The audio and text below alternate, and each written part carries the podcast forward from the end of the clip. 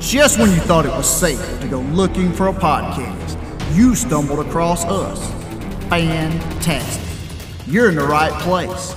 Ladies and gentlemen, boys and girls, you found the number one podcast in all the land. Okay, just Mississippi. But we're going with that until documentation proves otherwise. Now strap in for the journey from the lower levels of Ridgewood Recording Studios. We are World of Wally. Enjoy.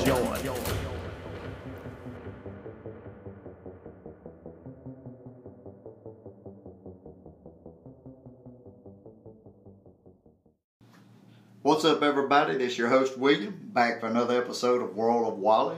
Season 5, guys. Can you believe that? Season 5. A hundred episodes in the book. This is episode 101. Like I told you guys last Friday, this season is going to be a big season, a lot of variety coming at you guys. That's what I try to do. We are uh, going to be doing giveaways, so you guys be paying attention for the giveaways. Listenership in 40 countries. We're in you know all 50 states. Cannot believe how you guys are supporting us. Remember, guys, like, share, subscribe tell everybody you know about us. We want to be heard by everybody on the planet. So, like I said, I can't believe that we're in season five. I can't believe we got 100 episodes in the books. You know, I've tried diligently to provide a wide variety of content that is intriguing and exciting. You know, and if, at worst, at least useful for you guys. I believe today this episode is just such an episode hitting for the cycle with my guest today, Jeff Fry. Jeff had a long and successful playing career in the major leagues, uh, playing baseball. We discuss his humble beginnings. We discuss his college successes. We discuss him, his playing days and, and things that he had going on while he was actually in the majors. And then his transition to what he does now, which is a sports agent, so he can stay close to the game of baseball, which he loves. And we even, I you know, I'm able to get him kind of off that track, and we talk about something that I was really curious about. We talk about his thoughts on what the current status of baseball, the game of baseball today in this moment. You know, we kind of get his thoughts on what the current state of the game is, and you'll be intrigued to hear what he said. Because with him being a sports agent, you would think that he would really talk the game up, but he is he's a little critical about it. So you guys want to hang in and hear that for sure. We even chat about a journey that he got on very coincidentally. Uh, some internet stardom that he uh, actually was involved in. The She Gone, the hashtag She Gone movement. Uh, you just have to listen. Uh, if you don't know what hashtag She Gone is, you can look it up anywhere on the internet. But if you'll hang in after the break, you're going to hear him explain how he kind of got involved in that and it's really it's not what you think to start with. Just just hang in and listen. You guys will get a kick out of it. Now, before we go to the break, I've got to say this. Some of you know this that are you know close friends of mine that listen to the show. Uh, you know some folks that uh, follow me on social media know this. Some of you don't. I am an enormous baseball fan. I was super excited to get the opportunity to talk to Jeff Fry. I reached out to him randomly, and he he you know reciprocated back to me and said he'd love to come on the show. So I was super excited about that. Baseball has always been an active part of my life. I played it for as long as my body would allow me to. But I've got to do this. I've got to congratulate the Mississippi State University baseball team because this week they won the very first team sport national championship for the school. Now, as a fan of the school and the sports teams for over 40 years, I am excited and I am proud of this accomplishment. But I had to, guys, now that that's out of the way, praise the Lord and hail state. So hang in there, guys. After the break, season five premiere, hitting for the cycle with my guest, Jeff Fry. Hey guys, your host William here. Quick question Are you a First and Second Amendment kind of person? Because if you are, our new affiliate partner, Tactical Brotherhood, is your place. If you're looking for ammo, guns, or gear, check out the link in the episode notes and enter code PATRIOT15 at checkout to receive that 15% discount. Also, Tactical Brotherhood, veteran owned company. Now, back to the episode.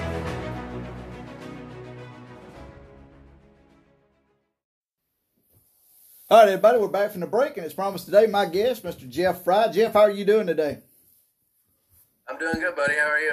Jeff comes to us from where in the state of Texas today? Fort Worth, Texas. Fort Worth, which is a is a mega a megatropolis compared to the small place where he came from. We were just discussing that Panama, Oklahoma, and if any of my listeners know where that's at, you need a gold star. yeah, Panama's a little uh, spot on the map that if you blink for too long when you drive through, you'll miss it.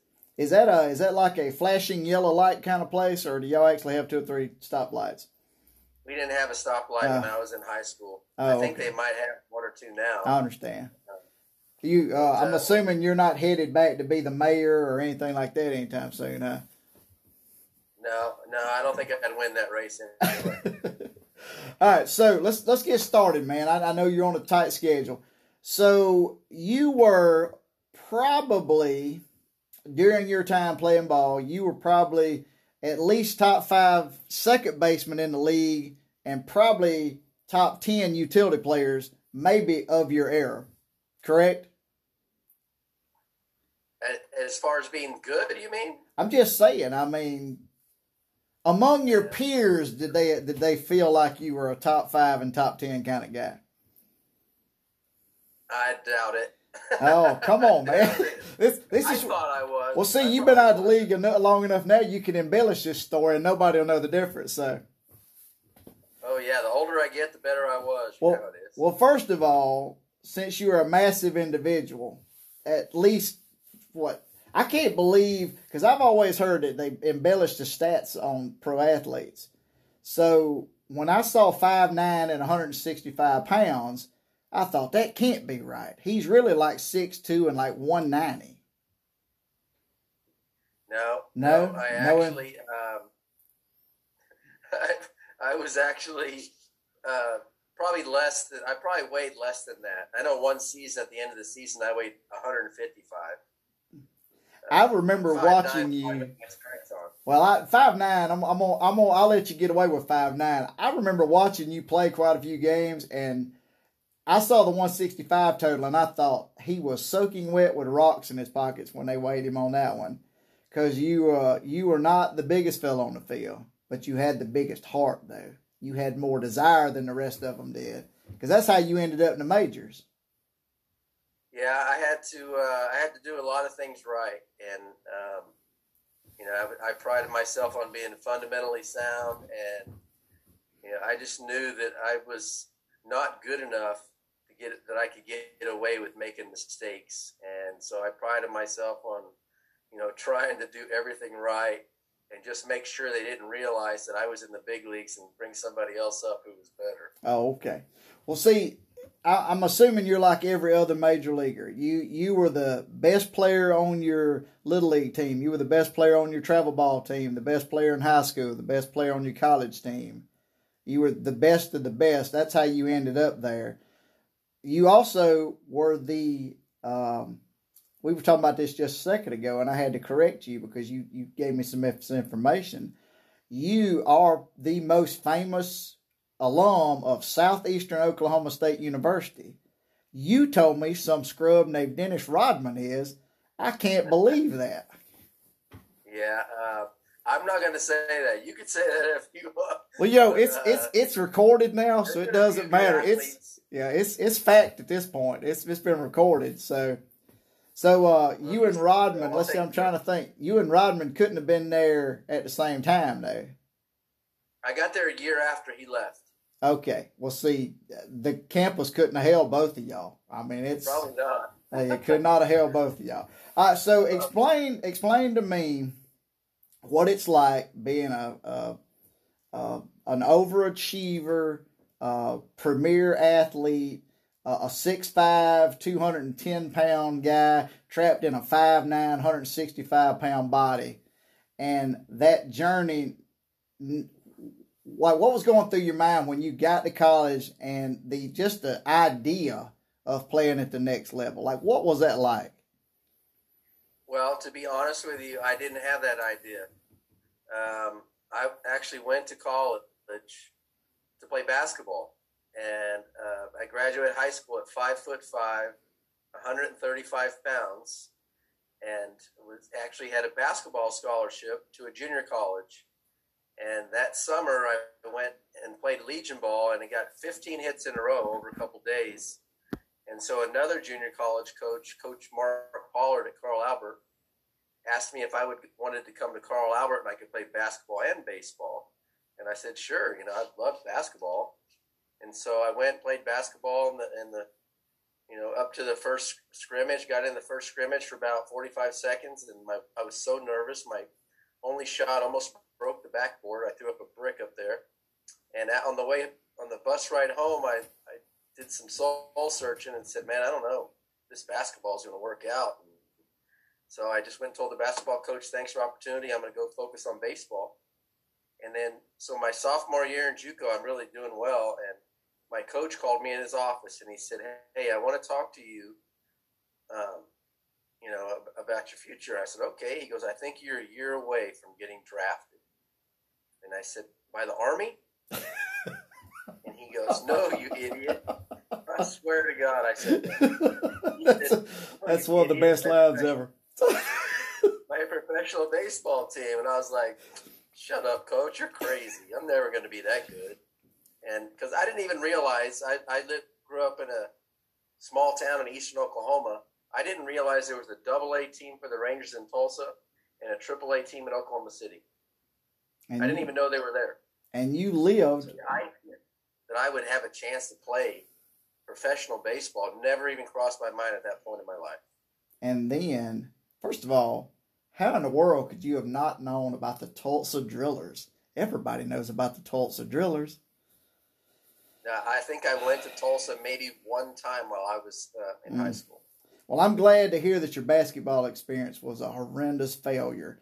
Because if you would have told me that, man, I had to choose between the NBA and the MLB, I would have been like, man, what a decision that would have had to been to make. You'd have been yeah. Like, I honestly, believe if I was six foot two, I would have played in the NBA. Okay. Because I could shoot I could shoot the light. I averaged 23 and a half points my senior year before the three point line at five foot five. So sounds like to me, maybe there's still a shot. How's the knee? Is the knee okay? Knees are good. I'm actually playing in a basketball league right now with my son. Um, first game, I pulled a groin muscle, and I uh, set out the last second game. But I played last night and uh, started, and we won. And I uh, only I, I, was lighting them up in warm ups, just seven, eight three pointers in a row. And when the game starts, I can't I can't make a basket, but I did hit two mm. key free throws late in the game. I tell you, if it wasn't for them birthdays, man, if you could quit them birthdays to quit coming, I, I know exactly how you feel. I used to I used to play everything, any type of ball I wanted to play it. And now I've, I've, reached an age to where I get out there and I get started, and I'm like, man, this just didn't worth it. I got to go sit down. so no, it sucks. Sucks. So you got drafted in the 30th round. Okay, now I'm, I'm a baseball guy and I'm not 100% sure on the answer, so I'm going to ask you how many more rounds would there have been in 1988? You know, they didn't really put restrictions on it until later after that, I think. I think at that time, um, there were still sometimes, as long as teams wanted to keep going, they keep going because okay. I'm pretty sure Mike Piazza was taken in the 61st round. Yeah, he and it was, was around that same time. Yeah, Mike Piazza. Yeah, he's pretty good. He's pretty. Good. He's pretty. He's okay, yeah. I guess. He's a scrub too. Yeah. All right, so um, you make 1988 draft, 30th round. The dream is realized. Tell me what that night was like. It had to have been a party. Had to have been. Well, in college, every night was a party. I'm talking about this is a real party because you had just been drafted into the majors. You were fixing to make ridiculous money. Yeah, right. The minimum. The, uh, I didn't realize this till I got to where I was playing, but uh, I remember the day because uh, you know I had gone to a Rangers trial camp with a teammate's invitation. Mm-hmm. I wasn't even invited, and I had the day of my life. And so I go to another trial camp, but I had injured my hand the week before, and uh, I didn't do well at this trial. And they asked me what happened to my hand, and I told them I hurt, how I hurt it. So they said, "Go home. We're going to draft you." It was different in those days. Um, you know, I didn't. We didn't have a phone in our apartment. Nobody had cell phones. We didn't have computers, so it wasn't like it is now, where you could actually watch the draft unfold and maybe hear your name called. So we're just sitting in my apartment. I didn't really even know it was going to win exactly the draft. Kind of knew the day, but you know, not like it is today. And all of a sudden, we get a knock on our door, and um, answer the door, and it was my my coach, Mike Matheny from Southeastern. And I, you know, it was unusual for him to show up unless he was spying on us. If, if he thought we had a party or something going on that night, mm-hmm. he'd show up and uh, it was a big surprise. But uh, he goes, Fry, you got drafted in the 30th round by the Texas Rangers. I'll be here tomorrow to sign you. I was like, all right, coach, thanks.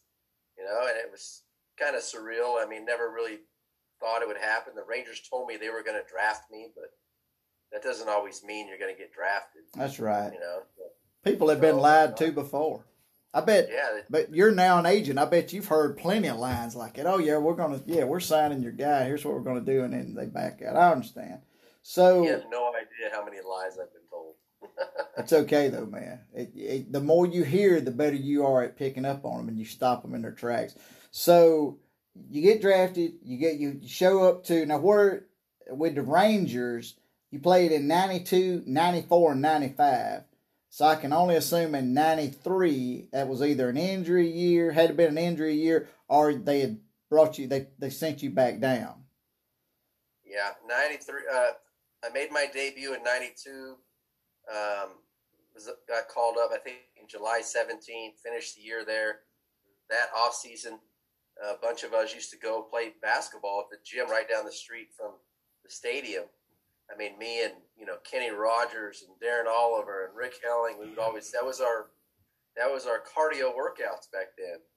And I uh, we were schooling some boys, and this one guy took me out on a drive to the basket, and I came down and my knee popped, and uh, ended up missing the entire '93 season with a torn ACL. Uh, a workout related injury. I believe that's how they list it now. It's yeah. like when people, when guys go skydiving and then they, they end up jamming their knee up when they land, they call it a non workout related injury. Right. All right, so uh, we weren't supposed to play basketball. That was in our contracts too. You know, you were pretty close. You said July seventeenth. Yeah, that was a long time ago. I'm gonna let you make it on this, even though it was your debut. It was July the 9th, sir. July the 9th. July 9th. August seventeenth is when I hit for the cycle. That's, I knew there was. look at you, man! Look at you. But that was a few years later. I mean, it took you a little yeah. while to get there. I mean, you are the hit master. You are the certified hitting guru. Hashtag. So I'm sorry, I left a hashtag out. I apologize. Hashtag. Yeah, get it right, man. Get it right. I'm sorry, man. I'm sorry. I, we're gonna talk about that in a minute too. All right, and uh, you remember who you faced? Remember who you faced first at bat? Let's see how good you are. Scott Scudder. No. Oh, I'm sorry. Yes, you are correct. Now here's a this ought to be easy to remember because me and you talked about this before we started. You weren't a PED guy. You weren't jacking balls out left and right. You you hit a few home runs, but not a lot. I bet you can remember exactly who your first home run was hit off of. Arthur Rhodes. Arthur Rhodes at Camden Yards. That's right. And the scary the, the scary thing is I went back and pulled that up on YouTube and I actually remembered watching that. I actually watched that game live way back then. But you know now YouTube's got everything, so I, I was able to catch all your amazing highlights. Well, not all of them. They didn't have all of them. They don't want to show out. You, you you get hurt ninety three, so you kind of you on a roll. Ninety two, you're rolling. Yeah, I mean you're fixing to be the next big thing in MLB. You get hurt playing basketball. You shouldn't have been doing it. You knew that, but you did it anyway. You get hurt ninety three. You come storming back in 94, 94, 95. Now here's my question that Texas Ranger team you were on was absolutely loaded. How, how did y'all not make a serious run at a championship during those years? They had we didn't, a, have, we didn't have pitching. They had a young, They had a young spark plug, you know, up in the leadoff spot, sometimes in the two spot every now and then. Jeff Fry getting, you know, setting the table. I mean, you had all kind of guys. I mean, first of all, in the American League, you don't have to have a whole lot of pitching. Let's be real. Y'all hit the ball a lot in the American League. I mean, think about it. Batting averages are higher. Everything's higher in the American League. So why did we make the run? I mean, y'all had what was it? Juan Gonzalez was on that team. Uh, oh, Pudge. oh yeah, you had Ivan Rodriguez. Oh my gosh, I even forgot about that guy. You even had you even had uh yeah you had Rafael Palmeiro. You know he was smashing the ball for y'all. What's up with all that?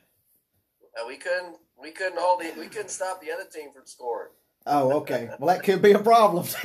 you did mention yeah. Kenny Rogers. Now, Kenny Rogers was, I mean, I'm not going to say Kenny Rogers was, you know, Whitey Ford, but Kenny Rogers was a pretty good, you know, he's pretty good. He was. He, I mean, our best pitcher was Kevin Brown. Yeah, Kevin Brown. But yeah. Kenny was good, but we, I mean, we kind of fell off after, you know, once we got to the fourth, fifth starter, it was a lot of younger guys. Yeah, and, and uh, children. Or older guys, and we yeah. just couldn't make it happen. Well, I tell you, I'm glad you got fed up with Texas and you said, forget this. And you moved on to Boston. Here's another question What happened in Boston? You should have been making a crazy run in Boston. No? We didn't have pitching. Oh my gosh, this pitching. Why does this pitching thing keep reoccurring? The problem, look, yeah, you got to realize, man, can't everybody hit like you? You don't have to have the greatest pitching in the world. Everybody's not Jeff Fry, career 290 hitter. I mean, there's a lot of 250 and 260 hitters in the league. Yeah. And let's well, think, I was not nearly the best hitter on my team in Boston, I can assure you. I'm just saying. I'm just saying everybody wasn't you though. I mean, just a little bit of pitching. That's all we asked for. And you're playing in in uh, Boston in Fenway. I mean, it's hard to keep a ball in Fenway, let's be honest. Is that where your power numbers really spiked when you got to Boston? Like how many jacks did you have in Boston? I don't know. The most I ever had in the season was four. But I had, you know, I was a line drive hitter, so yeah. I'm not sure that the Green Monster really helped me because a lot of my balls I smoked off the Green Monster might have been home runs in other parts. I know. God, man. You know? You yeah, you might have been like a 300 home run guy, maybe. I, I don't know. Maybe, 30. Maybe yeah. I see. Yeah, let's don't let's don't get crazy with 300. Let's go 30. Yeah, All right. carried away here. So your years in Boston, everything rock and rolling pretty good. We we didn't get our championship. We were looking for it though. Then you end up going to Colorado, and this is where it gets interesting because you have another injury while you're in Boston. So is that yep. is that where I don't I don't want to say is that where the wheels kind of started coming off, but as you both as me and you both know, injuries at the professional level, if they don't heal quite right, you just never you never come back from them the same. So is that yeah, is that well, where? My second, my second, knee injury in Boston was uh, sucked because I just signed a three year contract and you know I was a leadoff hitter, starting second baseman for the Red Sox, and um, you know hurt my knee in spring training. And while I was hurt, they went out and signed another guy to a bigger contract. Mm. He was a second baseman. Hey, I know that, that guy. I know that guy. Moving around the field and playing a bunch of different positions because the manager honestly wanted to play me, but he had this four year contract with another guy that the GM insisted he play. So I had my manager's like, "Hey, can you play out left field? Yep. Can you play center field? Yep. Can you play first base? Yep. Anywhere I had to play to get in the lineup, I was playing. Five nine first baseman. I bet that was a challenge. Yeah. One inning. I played one inning at first base. I don't blame you. So yeah, I don't blame you. so, uh, and that guy that he keeps referring to for my listeners is a guy named Jose Offerman, which he turned out to be okay. I mean, he's not Jeff Fry, but he was okay. All right, so so you're in Boston. They're bouncing you all over the field. You're getting frustrated. It's like, man, I just want to play second and lead off. That's all I want to do. So you end up leaving Boston and you go to the hitter's paradise in Colorado. Here's where you're going to put up just crazy numbers. You're going you're going to hit like 20 home runs. You're going to bet like 360. Uh, you know your your on base percentage is going to be like I don't know like 640. You know just something just insane. So at this point, did you know? Did you honestly know, or were you just kind of ignoring the fact that maybe it's starting to wind down just a little bit? Like, did, did you kind of see after the second knee injury, and you and you you yourself said you didn't come back hundred percent, or you didn't come back at the level you needed to come back at? I'm not going to say you didn't go hundred percent for you, man. Would you know, that's what I'm saying. You could play at forty or fifty percent and be better than most guys. So did you know, like when you signed with Colorado, did you know, hey, you know, maybe this is uh this is where I might finish it up right here? No, I mean you never want to think that, and I actually performed pretty well in Colorado. It's just, uh, you know, it's it's not really that you feel like you can't compete at that level. It's just you start seeing lack of interest in you. Yeah. right.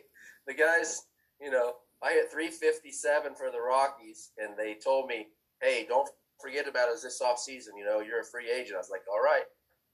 And they never called. Mm. So I think by that stage of my career, I was becoming a little bit more limited than I was before. Not necessarily because of the knee injuries, because I came back just as fast, or if not faster. Mm-hmm. But I, I just um, probably slowing it slowing down a little bit defensively, and just father time, man undefeated. And then because Colorado didn't call, you left the country. You went to Canada, of all places, to play ball. The Toronto Blue Jays in 2001. And you were talking about, you know, the motivation factor. Well, heck, you went up there last year of your career, hit for the cycle. I, it blew my mind. I just, I remembered watching you play. I remembered, you know, I, I, I saw your stats and all, and I just naturally assume that you, you hit for the cycle multiple times. But no, just the one time. Now, yeah. were you the, did I read somewhere you were the first Toronto Blue Jay to ever hit for the cycle, or second guy to ever hit? That's right. Oh, the, the guy that hit far at first was actually at the game that you hit it at, which is really yeah. weird. That's strange. So, um, what would have really been funny if they would have been honoring him on that day and you would have done it. That would have been hilarious. So, so yeah, uh, yeah. then on the post game you can say, man, it's anybody can do this, man. Anyway, so Toronto, one year in Toronto. Of all your experiences, Texas, Boston, Colorado, Toronto, which one would you rate like your number one experience? Like the one, the one franchise, you know that you'd rank because with Colorado and Toronto, I understand you only had one season there apiece, but I mean, how, how would you rate them? Boston. Boston. Boston's number one. Then one. Texas. Then um, probably Colorado, and then Toronto. Um, not because it was in Canada, just because um, it was a rough year for me. I was basically hurt the whole season. Mm-hmm. My knee was. I was never hundred percent. Never felt like I could contribute to the team the way that you know I was used to doing in the past. Well, at least you had the opportunity to play around some pretty decent athletes on each of these teams. Like I said, we talked about Texas; they were loaded with talent. Boston was loaded with talent. Now, Colorado, in the 2000 team in Colorado, I'm trying to think, run through my mind who, like, who was the established star in Colorado until you got there. Well, it was it was like the passing of the torch. It was okay. going from Larry Walker, okay, who was still there, to Todd Helton. Yeah, I knew Larry Walker had to. I knew it had to be close there, and then of course Todd Helton had played at Tennessee, uh, just a hitting machine. I, I, wish you could have worked with him more to maybe get his average up a little bit. He's he's such a slacker. Yeah, he only hit three seventy two the year I was there. Yeah, he's, won the batting title. He's such a slacker. Well, the problem was is you showed up and you put the pressure on him. He's like, God, man, this right. this, this Fry guy. hey, Yeah, they say this Fry guy can hit. I better put up my A game this year. And then Toronto, who uh, was that? Not Carlos Delgado. Was Carlos Delgado there in two thousand and one? I guess he was yep. the, Delgado, the, the star. Uh, Mondesi, Jose Cruz Jr., Alex uh, Gonzalez, and Tony Fernandez who passed away. Yeah, but but that team, I know they were had a bunch of young guys, studs, but I guess Delgado, I guess, would have been their young star. That he was probably the highest paid guy on the team at that point, huh? Yes, and we had two young pitchers Yeah. that were just recently up in the big leagues, Yeah. named Chris Carpenter Yeah. and Roy Halladay. Yeah, old Roy Halladay, pretty good, pretty good. Chris Carpenter, not a scrub, not a scrub, not a scrub. But they were young guys just coming up, you know, and so you know, they, later on in their careers, man, they turned into the stars. and see, here was your problem. You were kind of at the backside of your career when you finally got some pitching. That's right. Finally got some pitching, but it was too late. So, all right, so um, I'm gonna say you had a pretty illustrious career. You had nearly 200 runs batted in. You had 16 home runs in your career. Pretty impressive for a guy that's 5'9 and 125, 35. Okay, we'll say 55, 155 pounds. And you're a career 290 hitter. I know a lot of guys that are going to be in the Hall of Fame that's not going to bat 290 when their career's over. So I'd, I'd hang my hat on that 290. That's pretty impressive. So, um, Thank you. well, I, hey, I'm it. It ain't bragging when it's a fact. So uh, that's how. That's what I tell everybody. So here's my question: What? Um, let's compare when you played and today's game. Is there any comparison at all? Do you, you know, because when you were playing, baseball was next level popular. I mean, it was during the summertime, everybody was at a ball game or watching a ball game. Now, I myself, as I get a little older, I'm not quite as old as you, but I'm I'm close. I love the game of baseball. I love every aspect of it. I, I love to coach it, play it, everything. Here's my problem. I don't get as fired up about watching it as I used to. It's just, you know, it's just not I don't know. It's lost a little bit of its luster, I guess, and it could be because I'm getting older. I don't know. How, but you've had the opportunity to play it, and you're around it every day now. So, well, not every day, but you're around it quite a bit. What What do you see? Do you see comparison points between the two eras when you played and now? Uh, do you think the game is going in a upward swing, a downward swing, or just kind of holding its own? How How do you I think it's on a downward swing. I think there's uh, not as much action as back when I played, and I think there was a lot more strategy involved in the game, where you know you would try to manufacture runs and you would do little things, button guys over, hitting and running, moving guys over, and now it seems like it's all about the home run and strikeout and the walk, and it's nobody wants. I don't want to watch a baseball game where 20 guys on my team strike out in one night out yeah. of 27 outs. It's like, you know, and I keep hearing that the pitchers are just so much better than when you played. Mm. I know they throw harder, but I'm pretty sure they're not better than some of the guys I played against who were in the Hall of Fame. Uh, yeah, I was to say I don't, I don't, I see a few guys now that will be in the Hall of Fame if, they, if of course, if their health, you know, if they stay healthy and they finish their career. Uh, but man, some of the guys that that would have played when you were playing, I, I can't. That's just like Nolan Ryan. Was Nolan Ryan still with Texas when you when you arrived at Texas? I thought he was because didn't he he threw a no hitter after. No, he, had, he didn't throw any no no hitters when I was there. He'd already thrown Maybe his last yeah, maybe he had thrown his last one, but he was still with Texas though. My first game in the big leagues, Nolan pitched for the Rangers. I played second base.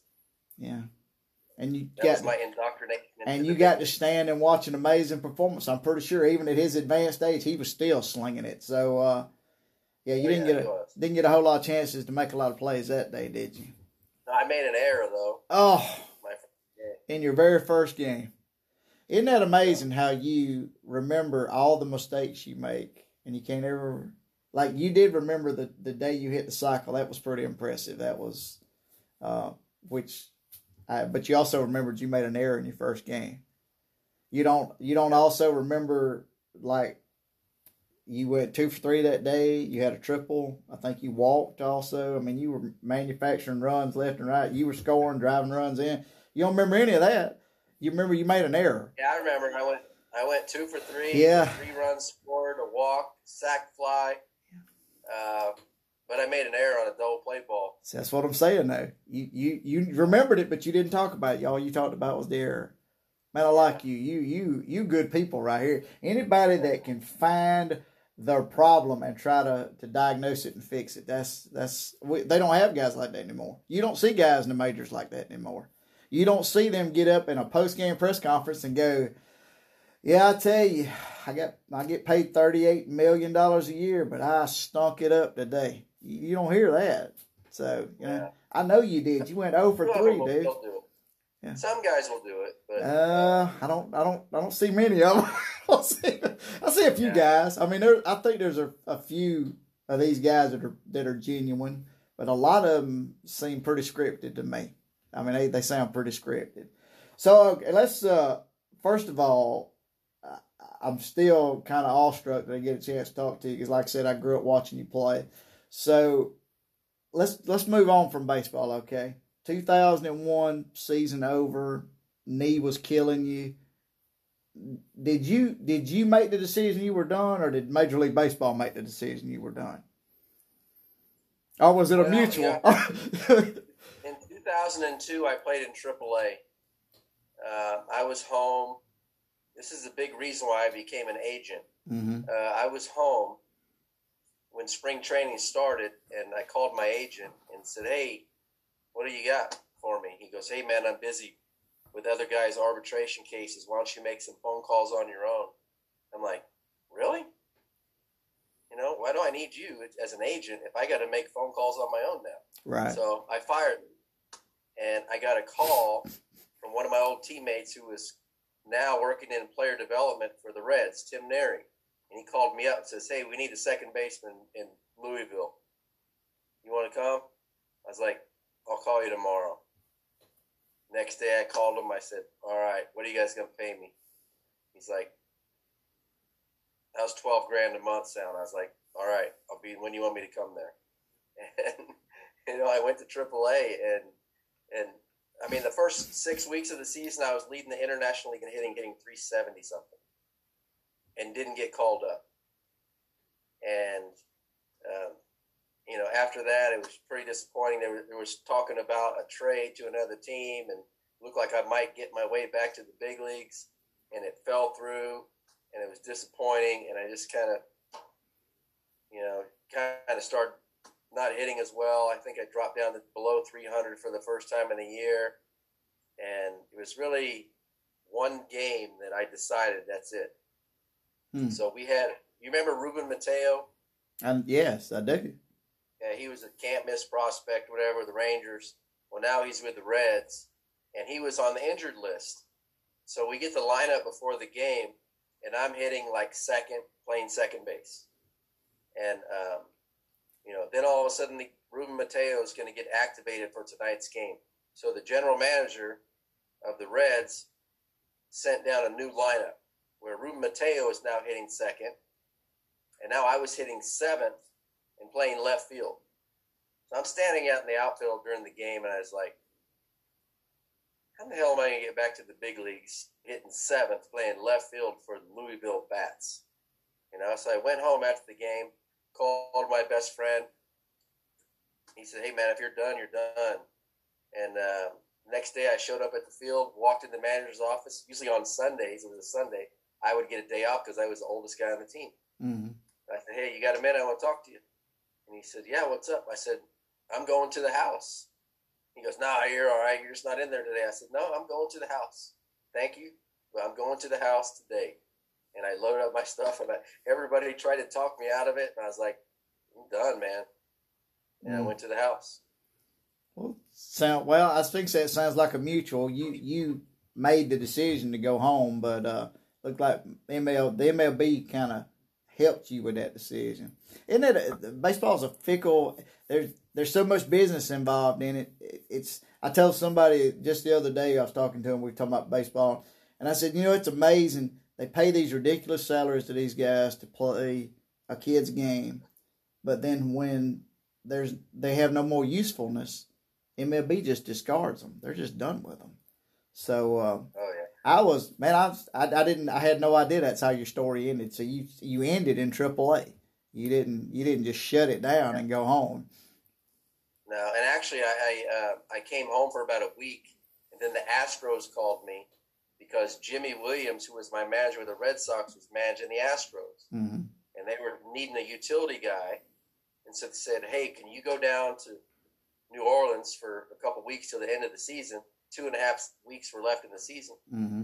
and uh, play some shortstop." And I was like, "Sure." And I went short, and I could barely play shortstop, man. I wasn't very good at it, and so they ended up making a trade right before the September and got another guy, Mark Grudzielanek, who was uh, more of a shortstop type, and that was it. That was the, my last year. That was it.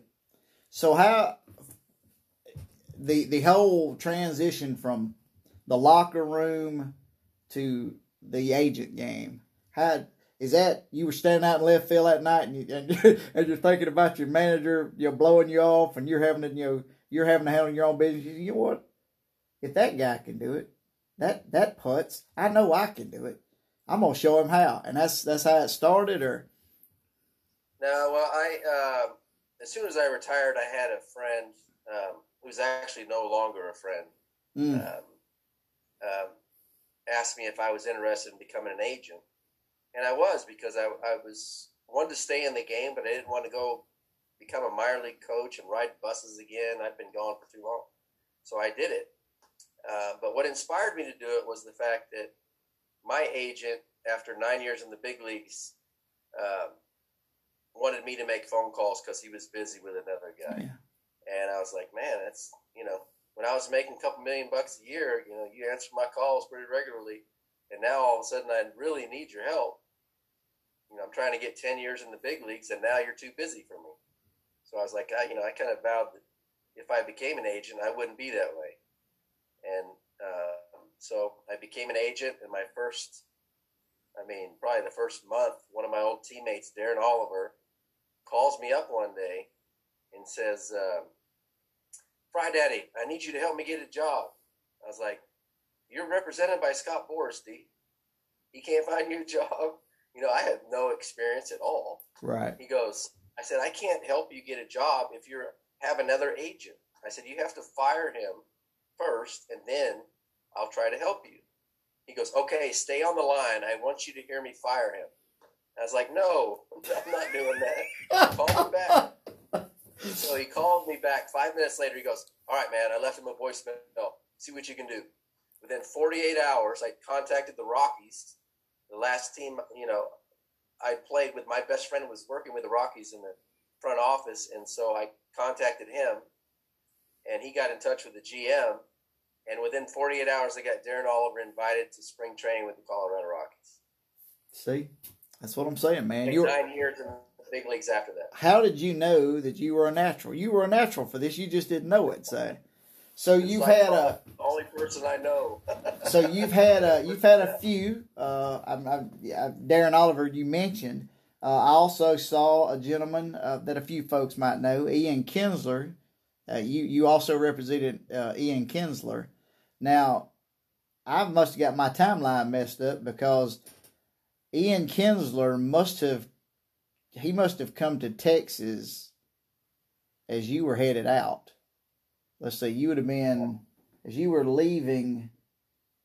Because what year did Ian Kinsler actually? What was his professional debut? What I don't know exactly. Uh, I can find it for you. did you but pick? it was it, it was probably um, around 2008 maybe yeah, 2006 yeah, yeah. I, I had 2006 in my mind for some reason. So okay, yeah he had a great career too Yeah. i mean he was a great guy yeah, they they compared him to a uh, a powerful version of uh, of uh, Jeff Frye. They see he's like heard that one he's like Jeff Frye with some pop in his bat, you know that kind of stuff. So he's another guy his that first year, it's kind his of funny. 2006 kind of funny. He did kind of like you did. He he kind of plays everywhere. You know, anywhere they put him, he's just awesome at it. So, because uh, I know I don't know what he came up as, but I've seen him play. I watched him play two or three different positions. So, uh, so he's Jeff Frye with some pop in his bat. Cause, yeah he was a lot better than i was because he's been known to hit a few home runs. I've I've seen a few of his. So, uh, so how is the how is the agent game? Lot lot less stressful than playing uh, professional baseball. Yeah it's uh i mean it's a really cutthroat industry. Yeah, I mean, you got people I'm nice to be an agent, but uh, you know, yeah, get a you, couple good guys who have long careers. I mean, it can be pretty fruitful. yeah. You tell Darren Oliver, look, man, just put me on hold and fire this dude. So Yeah. yeah, that's how you roll, man. All right, so um, so you're you are a uh, you're currently doing you're staying around the game through the agent the agent business, which is amazing because I think I, I told you earlier before we got started. I think being a professional uh, an agent for a professional athlete in any sport would be a pretty pretty cool job. So, um, but you you can't be content with that. You are a troublemaker. You are a very opinionated individual. Uh, we discussed this before we got started. You broke the internet back a little while back. Uh, why don't you explain briefly how exactly you, sir, Jeff Frye, became an internet sensation and broke the internet? Yeah, I don't know, man. You keep talking about that. I think just that's true. telling you, man. You know exactly what we're talking about. You actually discussed it before we started. Yeah, I, well, I made a funny video one day because um, me and a couple scout buddies were, you know, we always look at social media and some of these drills that are being taught to kids these days. Mm-hmm. And I imitated one one day, 12 second video. My son, you know, on his phone, videoed me in the backyard, and I put it on Twitter. And my buddy, one of the scouts, goes, "Man, you got 4,000 views on this on your video." I was like, "Shut up! Are you serious?" And he's like, "No, I'm serious." i'm like, "What?" And that night, I had so many messages, direct messages, that man, these guys were coming after me and calling me names and calling my kids names, and I was like, "What is wrong with these people?" And uh, they don't know me very well. All I did was inspire me to make another video, and so the next video had like a hundred thousand views, and some guy, uh, Nick Duarte, who writes for Forbes magazine, I guess he edited one of my videos and put it on on TikTok, and he said in two days it had 1.4 million views. Yeah. Um, and he wrote an article in Forbes magazine about it. It's been I've been on the MLB Network um, a couple times, and I mean started a podcast. I mean, it's Mhm. been crazy. Now Yeah. people are messaging me all the time, wanting me to come talk to their schools, their organizations, you know. And now I'm the self-proclaimed certified hitting guru. That's right. Hashtag, sir, hashtag certified. Hashtag, hashtag. I didn't know what a hashtag was. My second video, one of my friends on Twitter at not Gaetti, who I thought was the real Gary Gaetti when I was messaging with him at first. I said she gone at the end of a video. He goes, "You need to hashtag she gone." I was like, "All right, what does that mean?" so I hashtagged it, and now I'm selling freaking tumblers and hats and shirts and Well, I was gonna, I was gonna ask you about your hashtag dynasty. What? T- tell us a little bit about the hashtag She Gone movement. yeah, it's crazy. I mean, it's all by accident. Yeah. I said she gone at the end of one of my videos, second video, and uh, and now it's the she gone movement, the Yeah. she gone nation. Yeah, you broke. I went from 600 followers on- on Twitter to over 11,000 Yeah. in a year. Yeah. And like I said, I've been on the MLB Network a couple times, and have a She Gone Nation podcast. I mean, I've already had Nomar on there, Billy Ripken. Next week, I'm going to have Jack Clark, who was my hero as a kid. Reggie Jefferson, who was my teammate. Mickey Tettleton told me he's going to do it. Randy Galloway, who's a big, you know, reporter, legendary reporter in these parts, and it's crazy. Just I telling know. funny stories about our Just- career, and Make a couple of funny videos and break the internet, and the next thing you know, hashtag She Gone. that's right. She gone, baby. All right, man. I have I have absolutely had a blast talking to you. I, and if you didn't have a, a, a an engagement, a, a prior engagement that I'm I'm trying to get done, so you can get to, uh, we'd sit and talk for another two or three hours. So let's let's let's rehash what we just talked about. Okay, guys, check him out, Jeff Frye, at uh, She Gone. It's is it hashtag She Gone podcast? Is that how it's listed? No, it's just the She Gone it's just Nation podcast. She Gone Nation podcast. Yeah. You can and- find it on uh, Apple Podcasts and uh, um, what's the other one? Um, the music one. Can't think straight right now. Pandora, uh, maybe Spotify, yeah. Spotify, uh, Anchor app. It, I mean, it's getting bigger and bigger. I know. Pretty cool. He's big. He's big time. The man broke the internet. I try to tell y'all. Look, and he thought playing professional baseball was going to be the highlight. He didn't know he was going to break the internet in the future. All right. So um, also hashtag hashtag certified hitting guru. Let's not forget that because that's how he's really known. Everybody knows him as hashtag certified hitting guru. So um, what's next, man? What what do you when in your downtime when you're not you know making millions of dollars for all your uh, your clients? What? Oh, yeah. Yeah, the podcast is going to keep you pretty busy, but I mean, what what are you doing your in the five minutes a day that you don't have anything going on? What what you got going on, man? I'm always thinking about the next silly video I need the to next make. silly video. Um, I'm playing basketball league, play a little golf. Now it's fishing time, so you know it's fishing season. I'm ready to catch some big bass, and uh, I got a bunch of trips coming up. I got a mm-hmm. um, all because of this. I got a trip to Destin, Florida, in in June 1st to uh, speak uh, at the opening ceremonies of a tournament, um, and then I have one in Sandusky, Ohio, in July. Another one in July. I'm going to do a charity event and do a little baseball clinic at Yellowstone National Park. Uh, well, I mean, the clinic's not in the park, but it's right around Yellowstone. We get to play in a charity softball tournament. Um, the coaches of the tournament are Butterbean, Kanye West, and Harrison Ford. I've already said I better be on Harrison Ford's team. Um, and then a huge Star Wars fan and Raiders and uh, Indiana Jones, and then uh, also have like a golf tournament up there. And I don't know, man. I don't know where it's going. I don't know when in the world you get a chance to sleep with all you got going on.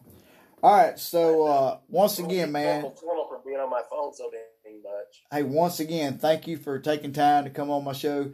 And I'd love to catch up with you sometime in the future. You know, after the she gone movement explodes, you won't ever, you won't take my calls at that point.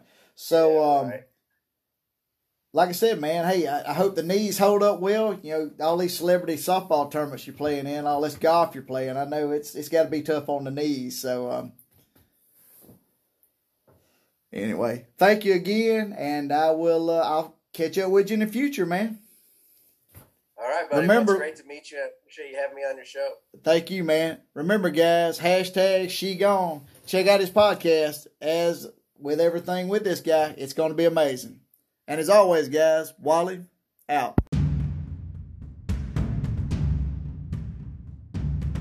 Hey guys, quick shout out to Timothy O. Davis of Ridgewood Recording Studios.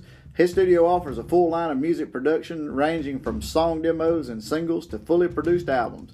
He focuses on excellence at every level of the recording and production process and will work with you for your project specific needs. So remember, guys, Timothy O. Davis, reach out to him at timothydavis.org front slash Ridgewood Studios. This podcast is part of the SJ Network. Go to s-j-network.com for more great podcasts and for contact information on publicist Steve Joyner.